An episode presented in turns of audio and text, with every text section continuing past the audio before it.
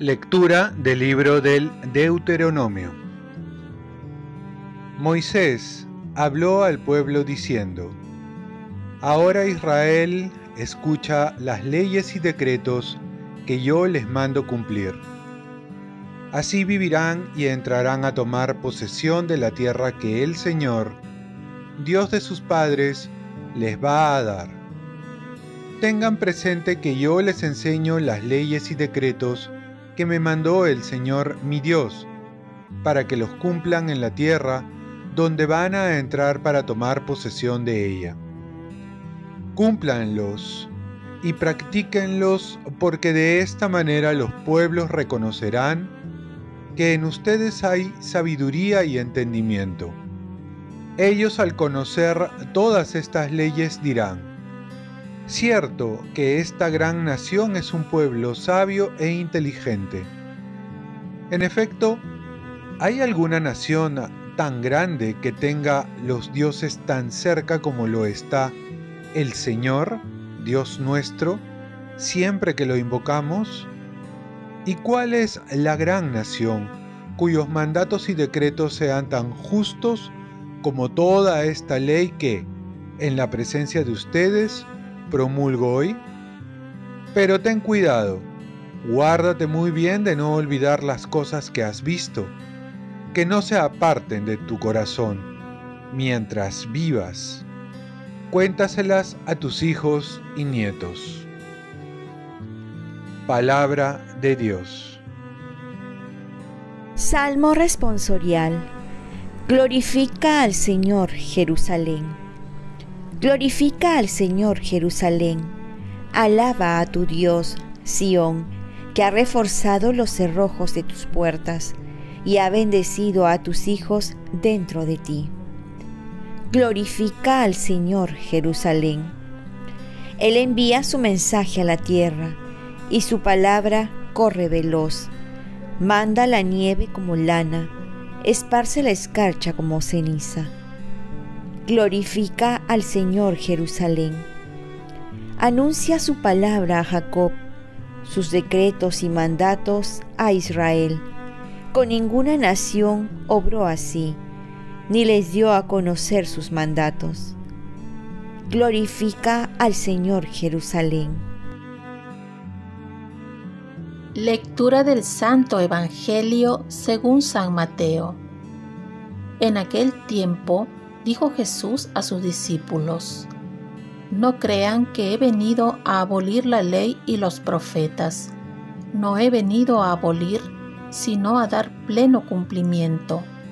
Les aseguro que antes pasarán el cielo y la tierra que deje de cumplirse hasta la última letra o tilde de la ley.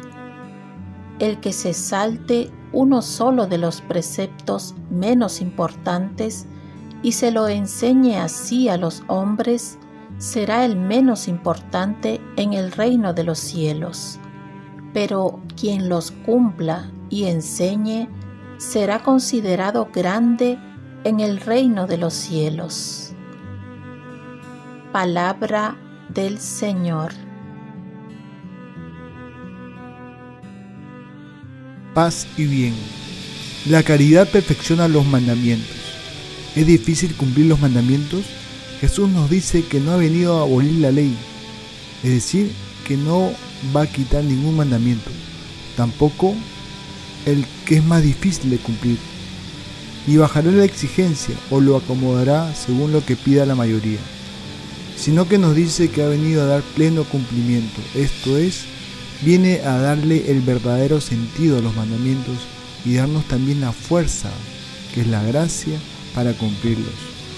Para darle pleno cumplimiento, le da el verdadero sentido. Significa que el mandamiento está al servicio del hombre. Es para llevarlo a la felicidad, para que encuentre la paz que tanto anhela.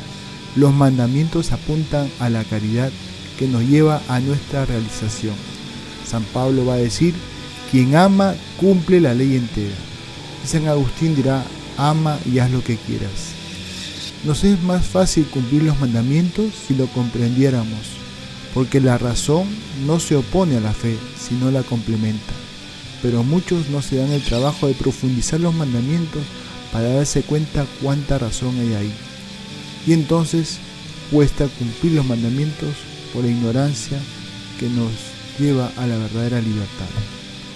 Termina el Evangelio diciendo que quien cumpla y enseña será grande en el reino de Dios. Entonces ahí tenemos una buena motivación para no solo enseñar con las palabras, sino con el testimonio. Y en la primera lectura nos dice que cumplir los mandamientos nos lleva a que los demás vean la sabiduría que tenemos nosotros para vivir. Algo que pocos saben. Pues agradezcamos a Dios que nos ha puesto los mandamientos como camino para no estar buscando otros caminos que no nos llevan a la paz. Oremos. Virgen María, ayúdame a cumplir los mandamientos por amor y con la gracia de Dios. Ofrezcamos nuestro día. Dios Padre nuestro, yo te ofrezco toda mi jornada en unión con el corazón de tu Hijo Jesucristo, que sigue ofreciéndose a ti en Eucaristía para la salvación del mundo. Que el Espíritu Santo sea mi guía y mi fuerza en este día para ser testigo de tu amor. Con María, la Madre del Señor y de la Iglesia, te pido por las intenciones del Papa. Con San José Obrero te encomiendo mi trabajo y mis actividades de hoy, para que se haga en mí tu voluntad y la bendición de Dios Todopoderoso, Padre, Hijo y Espíritu Santo, descienda sobre ti. Cuenta con mis oraciones que yo cuento con las tuyas y que tengas un santo día.